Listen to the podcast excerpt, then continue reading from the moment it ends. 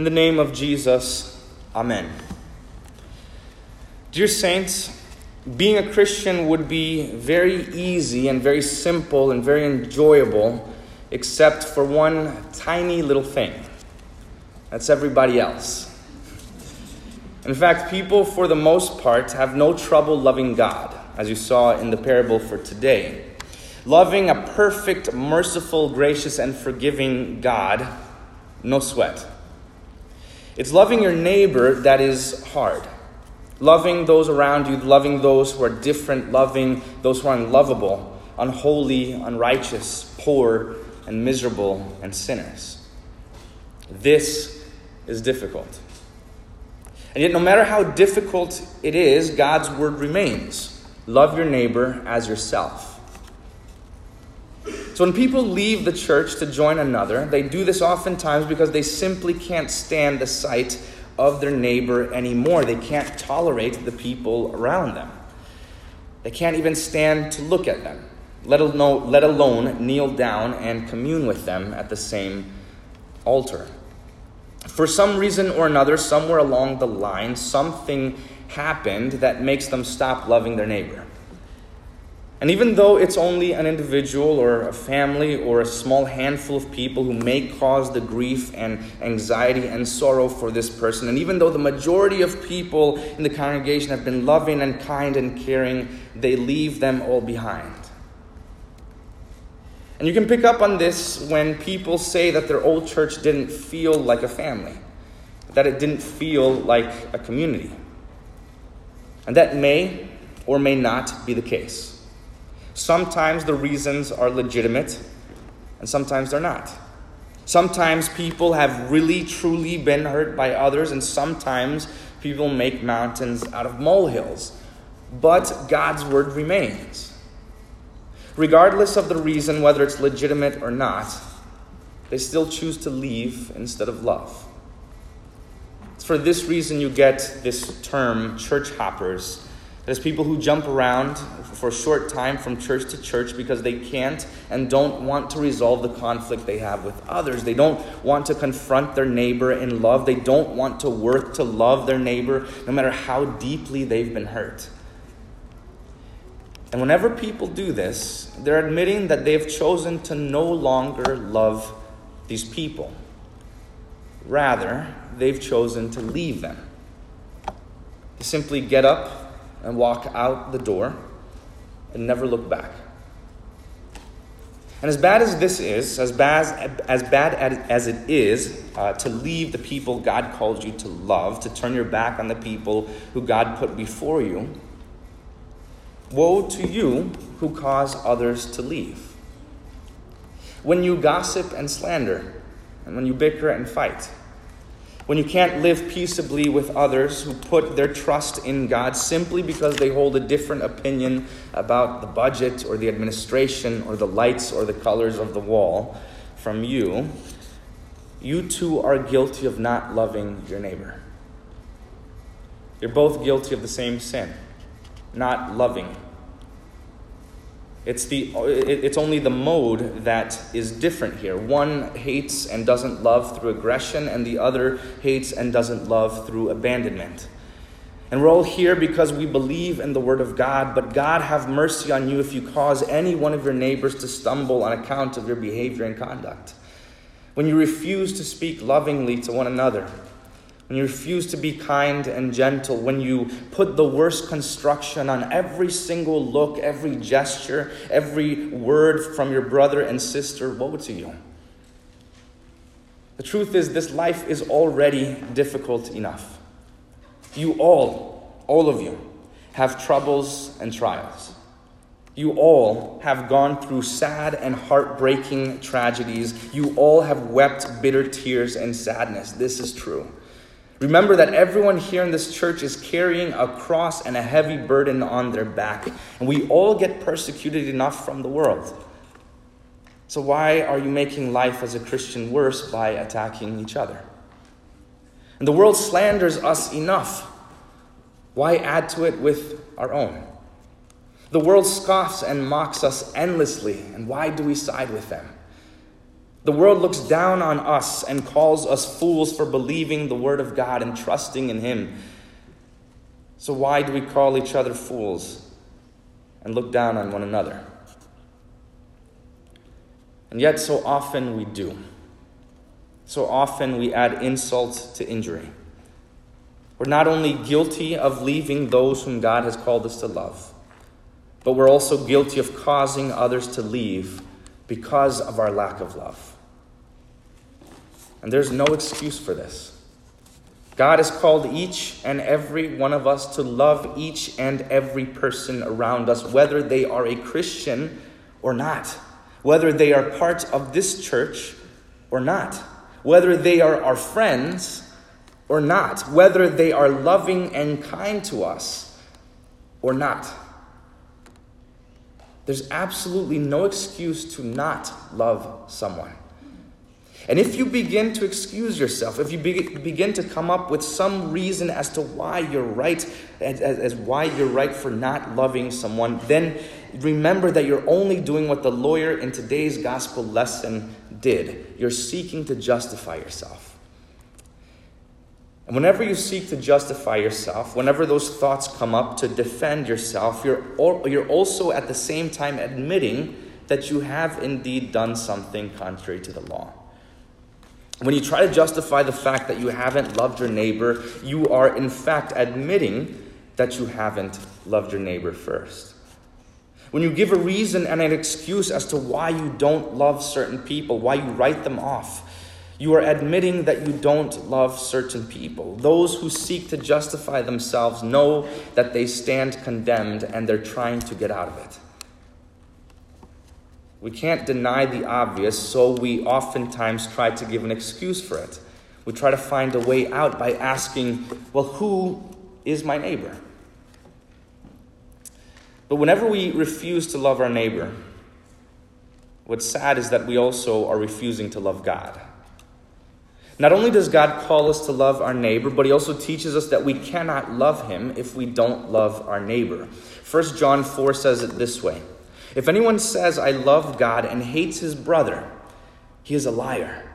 For he who does not love his brother whom he has seen cannot love God whom he has not seen.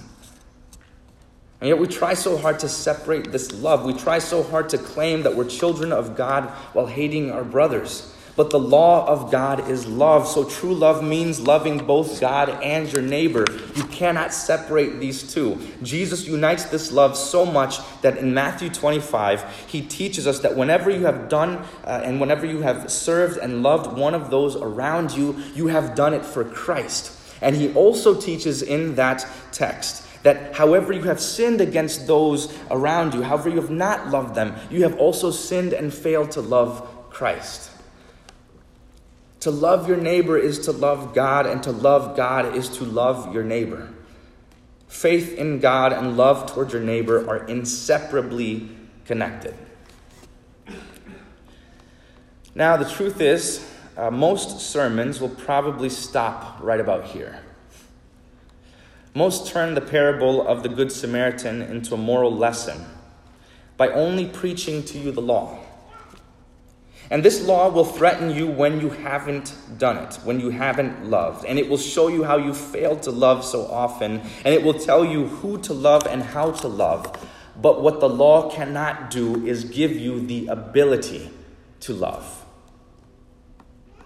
So I can stand here, and all pastors, can stand here and turn blue in the face, preaching this, teaching, exhorting, and admonishing you to love one another, to love your neighbor as yourself. But no matter how much you learn, your heart won't love on its own.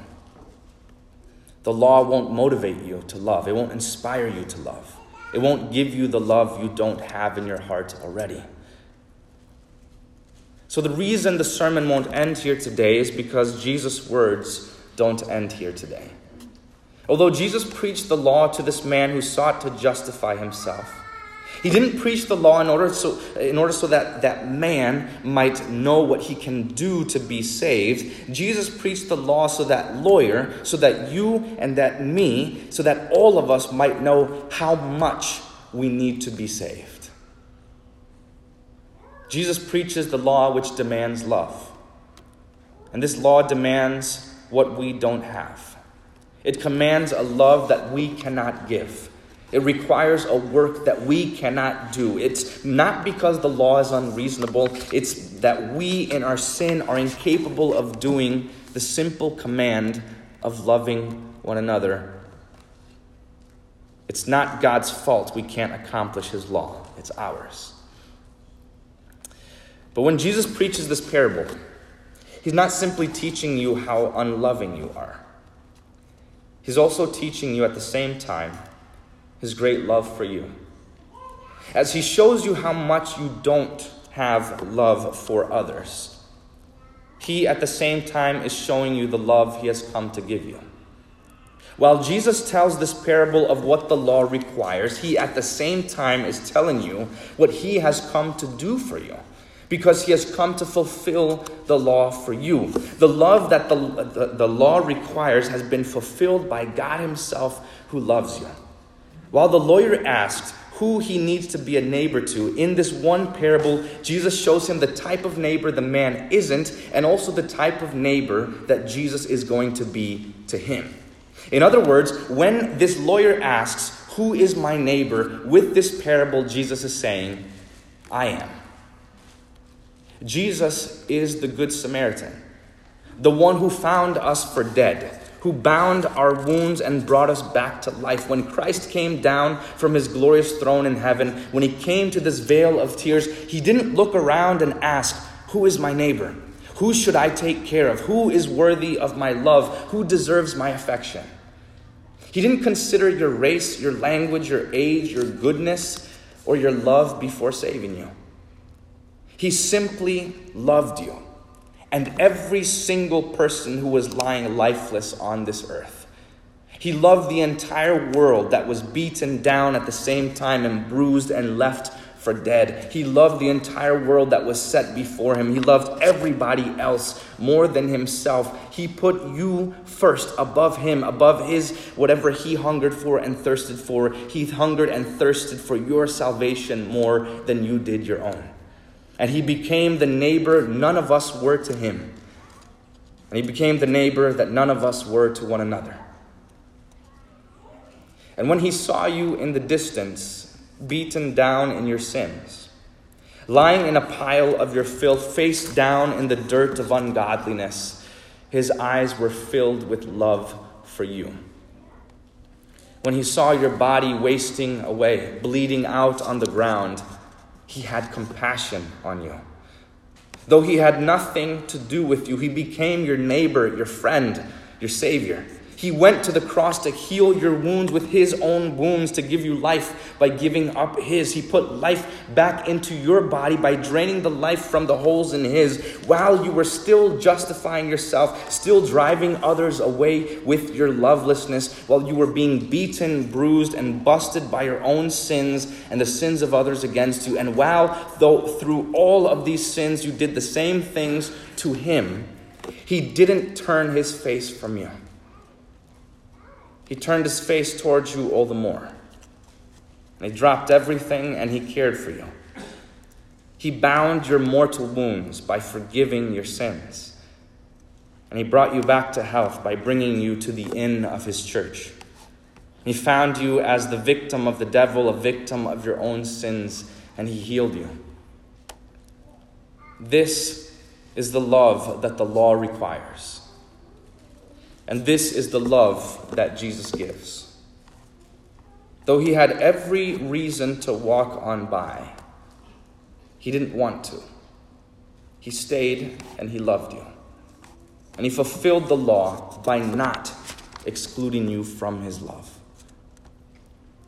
So when you're confronted by the reality of your sin and by the lovelessness of your heart, of all the times you've driven people away and all the times you've abandoned those whom God has called you to love.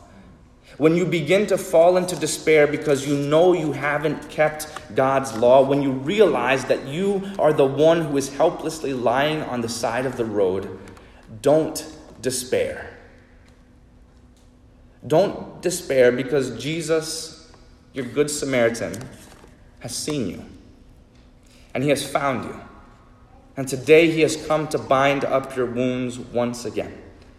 When you feel the hatred and anger and bitterness and lovelessness coursing through your veins, when your sins haunt you and beat you down for all the times you failed to love people around you, when your conscience is weighing on you, for all the times you were so mean and so unkind and so unloving to one another, don't for a second despair, because even if you've been beaten up and are as good as dead in your sins and wickedness on the side of the road, Jesus will not pass you by. He will not look the other way. Even though he attends to thousands upon thousands of things in this world, don't you dare for a second think he's too busy for you, too busy to care for you, too busy to forgive you, too busy to heal you, too busy to love you and have compassion on you and crown you with salvation. No matter how many times you may find yourself beaten up and left for dead, Jesus will continue to go out of his way to lift you up again.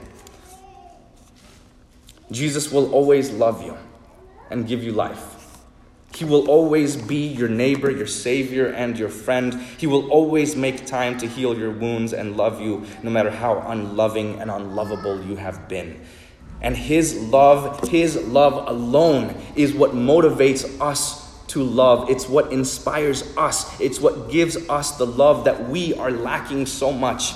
The law tells us to love, and it threatens us when we don't. But it's the gospel and the gospel alone that gives you the ability to do it.